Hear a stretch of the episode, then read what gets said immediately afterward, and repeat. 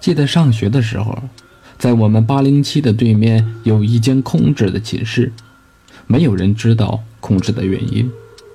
我们学校的宿舍条件很差，地方脏乱不说，寝室还小得可怜。你可以想象一下，一个十平方米的地方住着八个人是什么样子。在这样的情况下，宿舍里居然还有空着的寝室，这真的正常吗？为此，整栋楼的学生都是怨声载道的。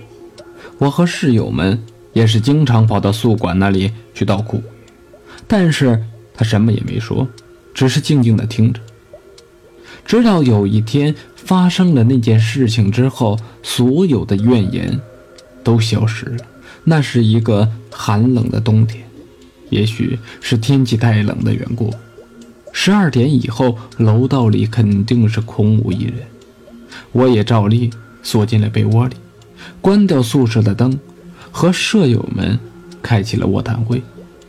谈着谈着，大家都困了，我打了一个大大的哈欠，准备进入梦乡。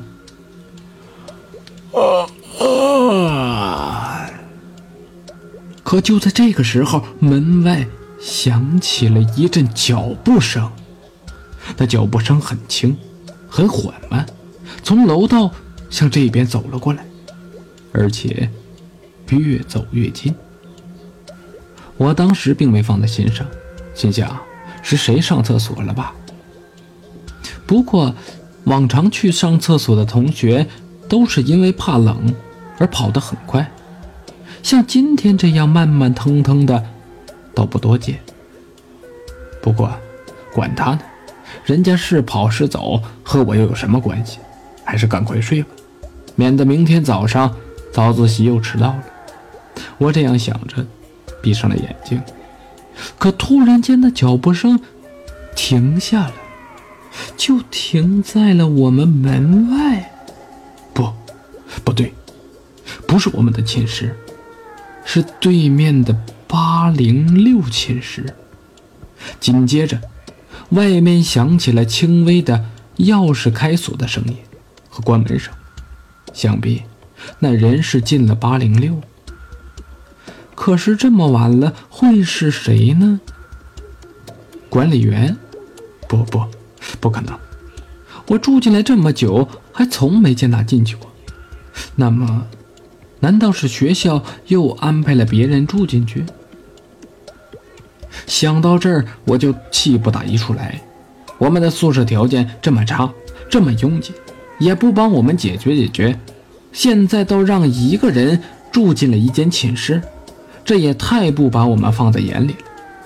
我倒要看看，到底是什么样的人能有这样的特权。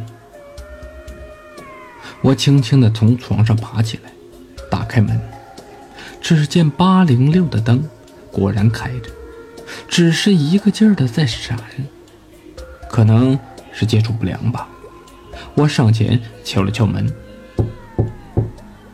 没有人回答。我又敲了敲门，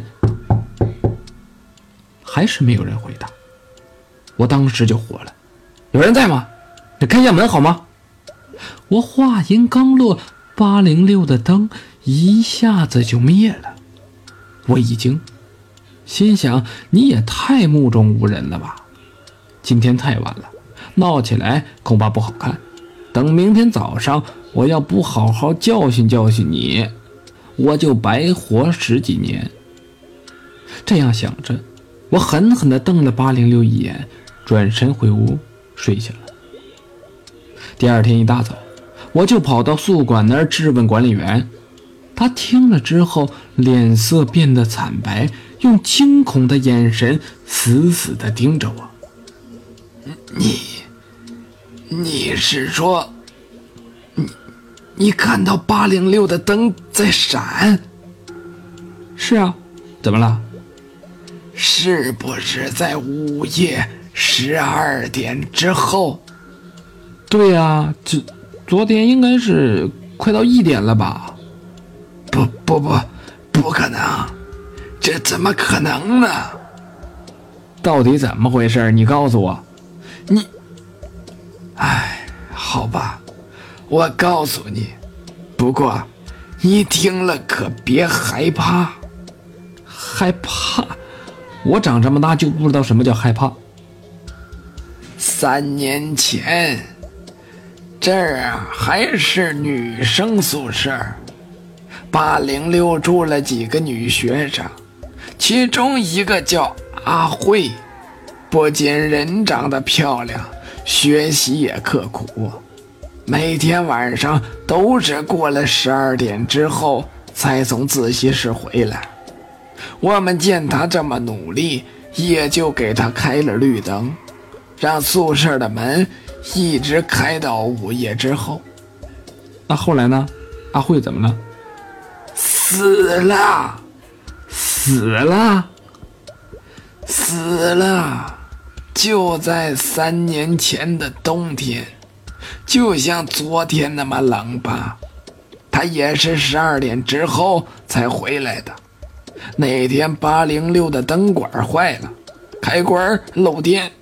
室友们忘了告诉他，他呢又有心脏病，一开灯，心脏病就犯了，死的好惨呐。后来我们到的时候，他的室友都已经吓昏过去了，他的眼睛瞪得好大好大，那灯啊就那样一闪。一闪，我几乎没有听完宿管的声音，连滚带爬的逃了出去。自从那以后，再也没有人吵着要住八零六了。不过，在午夜十二点之后，宿管在走廊里巡视的时候，他的脸上带着胜利者的微笑。其实，八零六里存放的是他的一些物品。那些东西来路不正，他正是不想让别人知道，就利用了三年前的一场意外，编造了一个天大的谎言。昨晚的脚步声确实是他弄出来的，灯也是他开的，他做的这一切都是为了把吵着要住八零六的人吓跑。没想到进行的这么顺利，他得意地笑着。可这个时候，背后响起了一阵轻微的脚步声。他已经转过头来，却没有人。谁？没有人回答。突然，八零六的灯一下子开了，那灯一闪一闪的。